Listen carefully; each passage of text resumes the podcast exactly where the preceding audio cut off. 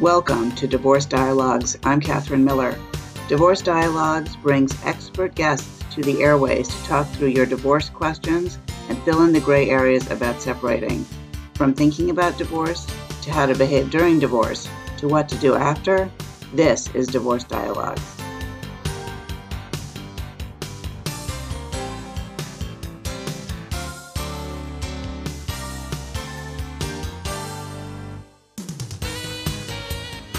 Welcome to Divorce Dialogues. I'm Catherine Miller. I'm the founder of the Miller Law Group and director at the Center for Understanding and Conflict, and I am on a mission to change how people divorce and help them divorce with dignity.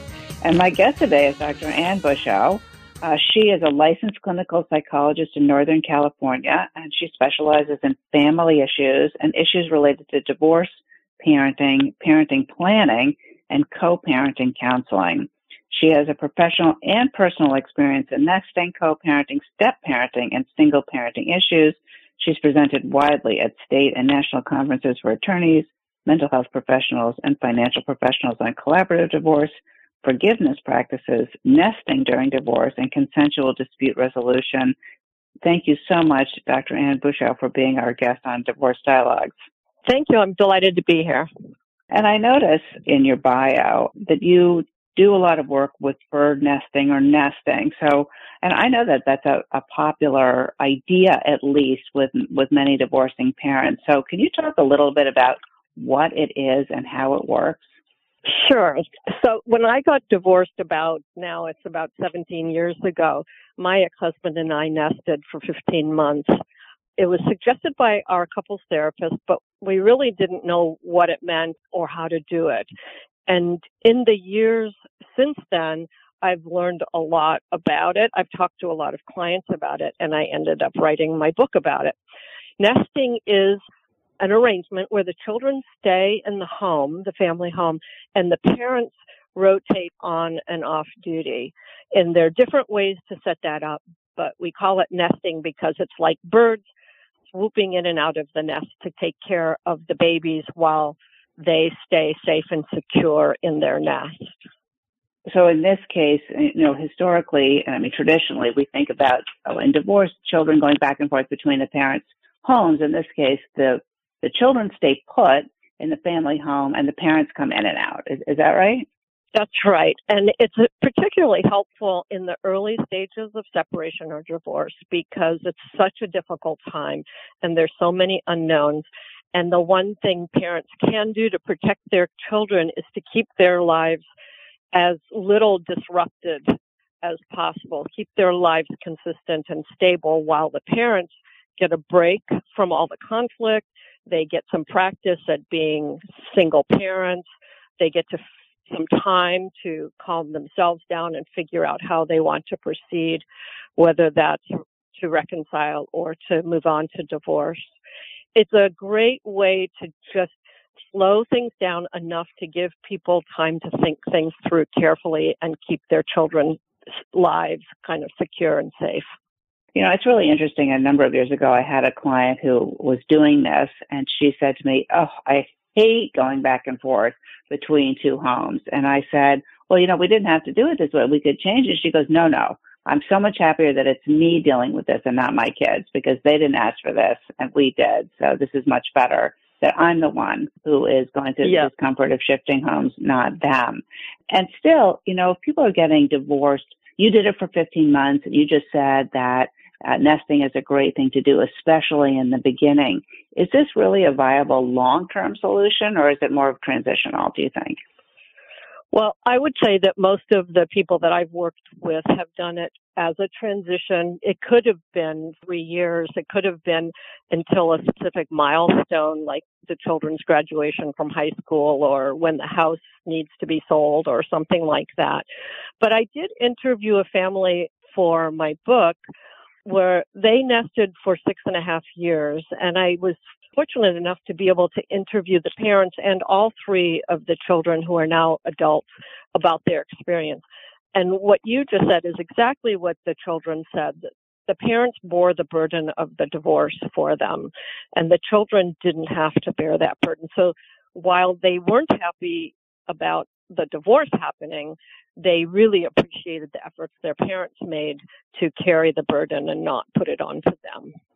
The thing about nesting also is even if it is a transitional arrangement, when kids do start going back and forth between two homes, the parents have a lot more empathy because they've been doing it themselves. So they, they understand what that's like for the kids. So they're not going to be so upset when a child forgets their homework at the other parent's house or, you know, something like yeah. that happens. I would think, Dr. Ann Buscho, that it's more than just empathy. They might actually have some practical experience you know what? I forgot my underwear. You know, I forgot my tampons. you know, whatever. You need to have it like what makes sense to have duplicates of and what doesn't make sense to have duplicates of and, and that it could really smooth it over just because of having the experience of living in two homes and going back and forth between them. Do you think that's true? I do. I do. It's a lot of learning, the nesting. It's learning how to be a single parent, learning all the tasks that your spouse did when you had a division of labor in the marriage that you no longer have. It's learning what it's like to have your children not every single day, what it's like to start to trust your ex to parent the children differently very often than you would it's a huge adjustment period. So there's a lot of learning and adjustment that the nesting kind of gives you that time to get up to speed. So I just want to separate that because those learning points that you just talked about are true whether or not you nest or not. I, I think what you're saying is that nesting eases into it more gradually than just going into a new parenting paradigm overnight. Is that right? I would call it a softened startup. You know, John Gottman uses that term um, about partners and conflict, having a softened startup. What that means is, as you say, easing into it, that you're not dealing with the, all of the changes that the children will have to make later. You get that time to catch up before the children start having to go back and forth and, and their adjustment begins. Well, it's really interesting because one thing that I never, I was divorced a number of years ago as well, and I think it would have been a disaster for us to nest, even though I regret that, because I think that my ex-husband and I would have fought over who needed to buy milk and who was emptying the dishwasher and changing the sheets and doing the laundry and, and stuff like that. So it seems to me that when people, and I always encourage my clients to do this if they feel that they can, so long as they're not going to get into those kinds of fights, because the kids don't need to hear that. God damn your father, he didn't this, or oh, you know, right. so yeah. such a bitch because she didn't do that, or she did do that, or you know what I'm saying. So, what are your thoughts about that as a as a psychologist and an expert in the field? Well, sure. There are a lot of ways nesting can go wrong, and this is why I wrote the book, The Parent's Guide to Bird Nesting. There need to be explicit agreements about those kinds of things, the condition of the home when parents go on and off duty. Sometimes a grocery list that a parent needs to know needs to be in the refrigerator when they leave the home so the other parent doesn't arrive and there's no milk. In the book, I spell out very specific agreements of the kinds of things that can really make things fall apart easily. And then the things that can make the whole process smoother and, and more rewarding for everyone. So specific agreements are key. And, you know, there's never been a guide to bird nesting out there, but there have been a lot of articles in newspapers about how nesting can fail. And what I've learned is that nesting, first of all, it, it doesn't really fail. It only lasts a certain amount of time, and you've given the children the benefit of that time no matter what.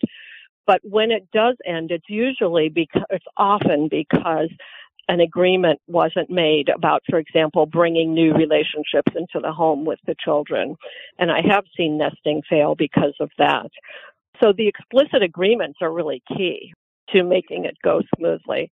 And I think having a guide as to the kinds of issues you do need to have agreements about um, has been really helpful to parents.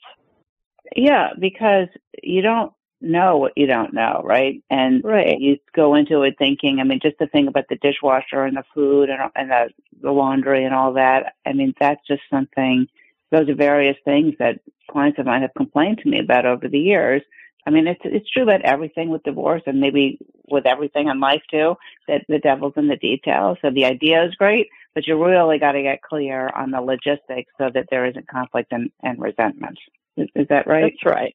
That's right. Yeah. And during COVID, it's been a very interesting time with bird nesting or nesting because at least what I've seen is that many couples that were thinking about divorcing or on the verge of separating were now confined to the home together. And they, in, in mm-hmm. essence, they were forced to nest. And in a situation like that where there's already conflict, they have to work out how they're going to be able to continue to live together when they would really prefer to live separately. And nesting is a great solution. It just means that there's a clear schedule of who's on duty and who's off duty and clear agreements about things like emptying the dishwasher or changing the linens. So in, in the last year and a half, I've worked with quite a few families who have created nesting plans because they've had to, not because they chose it. I'm Catherine Miller, and this is Divorce Dialogues. We're here on WBOX 1460 AM, alternate Wednesdays from 5 to 5.30, and we're also available as a podcast wherever you listen to podcasts, as well as on the podcast website, divorcedialogues.com. And I'm talking today with Dr. Ann Buscho about bird nesting and parenting arrangements for children of divorce that are really designed to protect children. What would you think would be the top three things that parents should think about when they're designing a parenting plan, uh, whether or not it's nesting or some other plan that would really center around the children and protect the children as well as reduce conflict between the parents, which I think also protects children. That's just my own personal belief about that. Well, that belief is supported by research. What we know is that conflict between the parents is the single most damaging factor in divorce in terms of the effect on children. Um, the top three, I would start with the schedule, of course. I like to talk to parents about maximizing the children's time with each of them. So to the degree that that's realistic given people's work schedules and other responsibilities, it's really helpful for kids to be with one parent and not a babysitter or, you know, a, a nanny or something if a parent can be with them, especially in the beginning stages of divorce because kids are going to worry about are they still going to be parented? What's happening to their family? And it's the parents who can give them that sense of security. So I would say the schedule would be the single most important thing. The next one would be a commitment to not have conflict, but to be able to communicate with each other in order to make the transitions on and off duty as seamless as possible. So some agreement about what information will they share with each other as they go on and off duty regarding the children and if they're nesting regarding the home as well.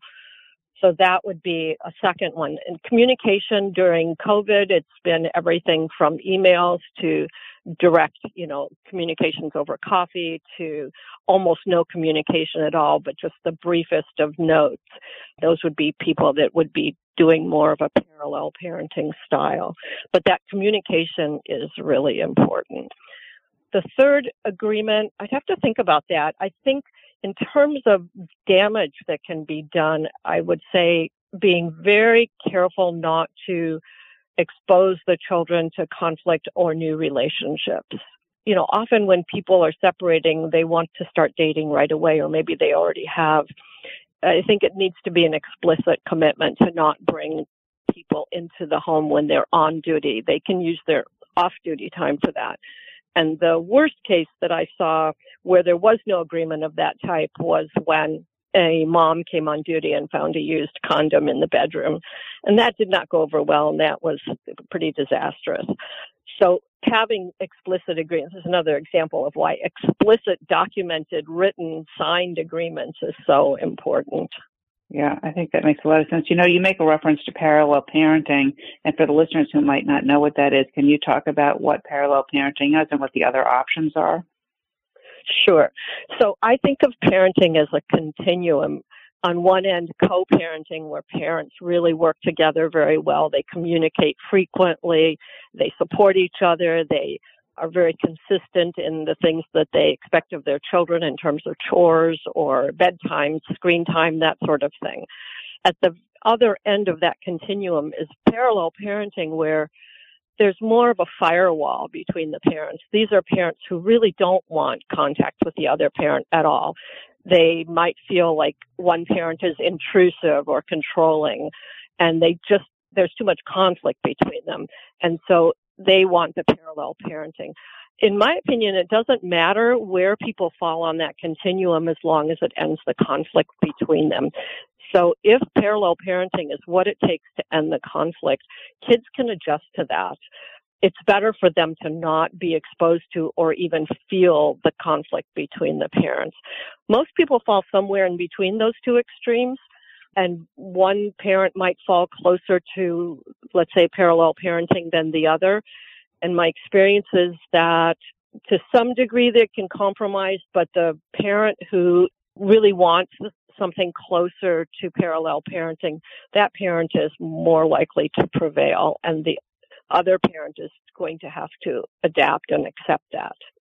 Yeah, that really very much describes my situation. I really wanted to have a parenting relationship that was collaborative and communicative, and that was not something that my the father of my children wanted. And we had really a lot of conflict when I tried to to do that, and I think it felt to him controlling and intrusive, and I had to accept over time that he was going to do things his way and I was going to do things my way. Sad as that was for me, but I think it was better for the kids in the end and then to continuing the battles about it. What do you, did That's I make right. the right choice? oh yes, definitely. It's, I think kids can adjust to whatever the situation is, even if it's if it seems to you like they're living in two separate universes when they're at one parent's house or the other's that's still better for kids and kids can adapt to that. Is it ideal for them? No, but the conflict is way worse. Conflict is way more damaging. What they need is to know that their parents are able to be at peace with whatever the situation is.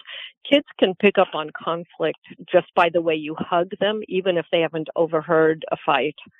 They can tell that a parent is stressed um, because of conflict with their other parent just by their facial expressions or by the way the parent holds them. So if the priority is to end the conflict, which is what I stress, then whatever parenting style has to happen is the best one in order to end the conflict. Yeah. So you speak, uh, Dr. Ann Buscho, about the about the schedule and maximizing the time that each parent has with the children or the child. And I find that uh, sometimes there's a little bit of conflict about this. And let me tell you what I'm thinking of. So I, I completely agree that to the extent that kids can be with parents, that's better for kids and frankly probably better for parents too, at least in terms of the relationship that they have with their children.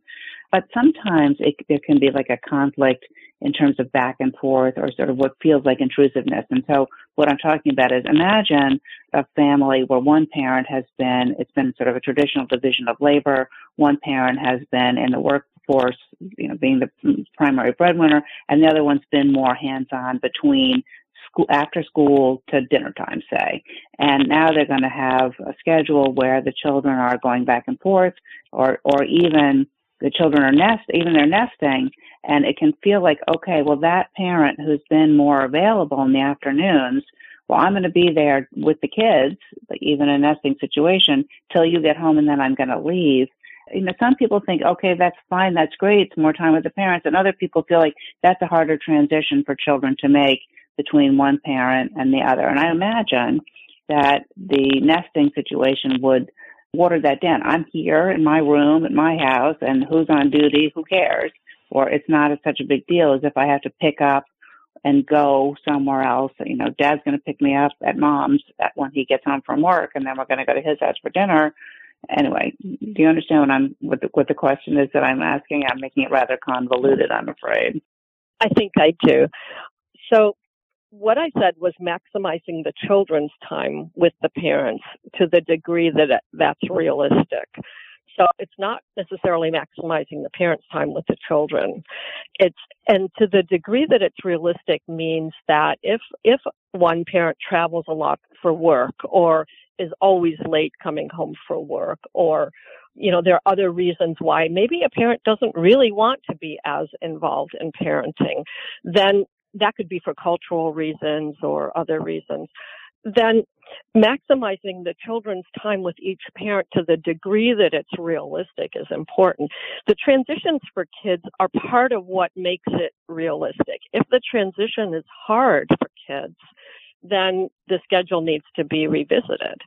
When kids are going between two homes, I always suggest that the parent who's going off duty drops the kids off at the other parent's home. I think that is a very smoother transition for kids than having a parent come and pick them up when they might not be ready to leave or might be in the middle of something that they don't want to leave.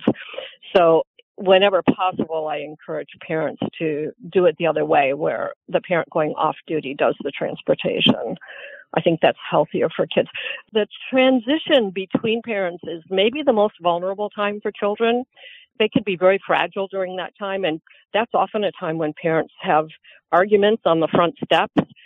And so sure. I, I, I call attention to that because that's a time for parents to really pay attention to not have that dis- not have substantive discussions as the children are transitioning but just to say hey hi or have a good day and leave it at that. And if there's a substantive conversation that needs to happen to have that at another time when the children aren't making that emotional and physical transition from one parent to the other I'm Catherine Miller, and you're listening to Divorce Dialogues, a radio show on WBOX 1460 AM on alternate Wednesdays, and also a podcast wherever you listen to podcasts. And I'm talking today with Dr. Ann Gold Buscho about parenting plans and particularly bird nesting. And Dr. Buscho, if anyone is interested in your book or finding out more about you and your work, how can they find out more and get in touch? Of course. The Parent's Guide to Bird Nesting is available online wherever books are sold and maybe in some bookstores as well. Barnes and Noble perhaps had it or maybe still has it. it came out last year. My website is drannbuscho.com and that is D-R-A-N-N-B-U-S-C-H-O dot com and there are there's a, excerpts from the book. There's a lot more information about nesting. There's a blog, and there also there's also links if people want to purchase the book, and there's forms if people would like to contact me. What do you think that it is that parents need to do to nest successfully? And also, does it matter how old the children are? Is this more successful or more important for younger children, older children? What are your thoughts about that? I have not had the experience that it makes a difference what age the children are. What would change according to their ages might be the schedule and the frequency of transitions. So the, first they need to figure out where they're going to be when they're off duty. And that, to a large extent, may depend on their budget. It could be anything from remaining in the house, rearranging rooms so that each parent has a room. That's what's happened a lot during COVID to sharing an offsite location like an apartment. I've had clients stay in Airbnbs or with friends and family uh, when they're off duty. I've had I had one client actually stay in his church where there was an office with a fold out sofa. I've had other clients who have fold out sofas at their um, workplaces that they can stay when they're off duty. Whatever they can afford. Um, if parents can afford to have two separate apartments terrific. When I nested, I rented a room in a shared rental. I had four other roommates. It was inexpensive. I could afford it. And that's where I went when I was off duty. For me, it was better to be out of the house when I was off duty.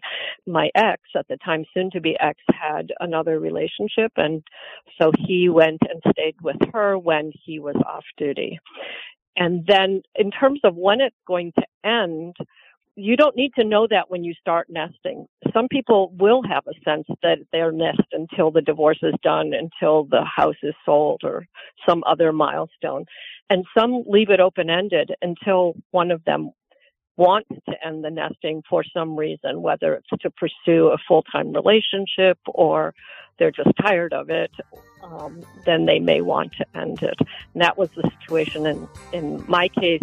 My my ex ended it after 15 months, and I think it's important to give each other at least 90 days notice if they want to end the nesting because people need to have the time to find another place to live. All right, Dr. Ann Buscho, in our last 30 seconds, what it was for you personally the biggest benefit of the bird nesting arrangement for your family? I think giving the kids the security that both parents would continue to parent them, that we would both always be there for them, and that their lives were not turned upside down in the in the early stages. All right, that's super information about bird nesting. Thank you so much, Dr. Ann Buscho, for being our guest on Divorce Dialogue. It's been a pleasure. Thank you so much. It's been a pleasure for me too.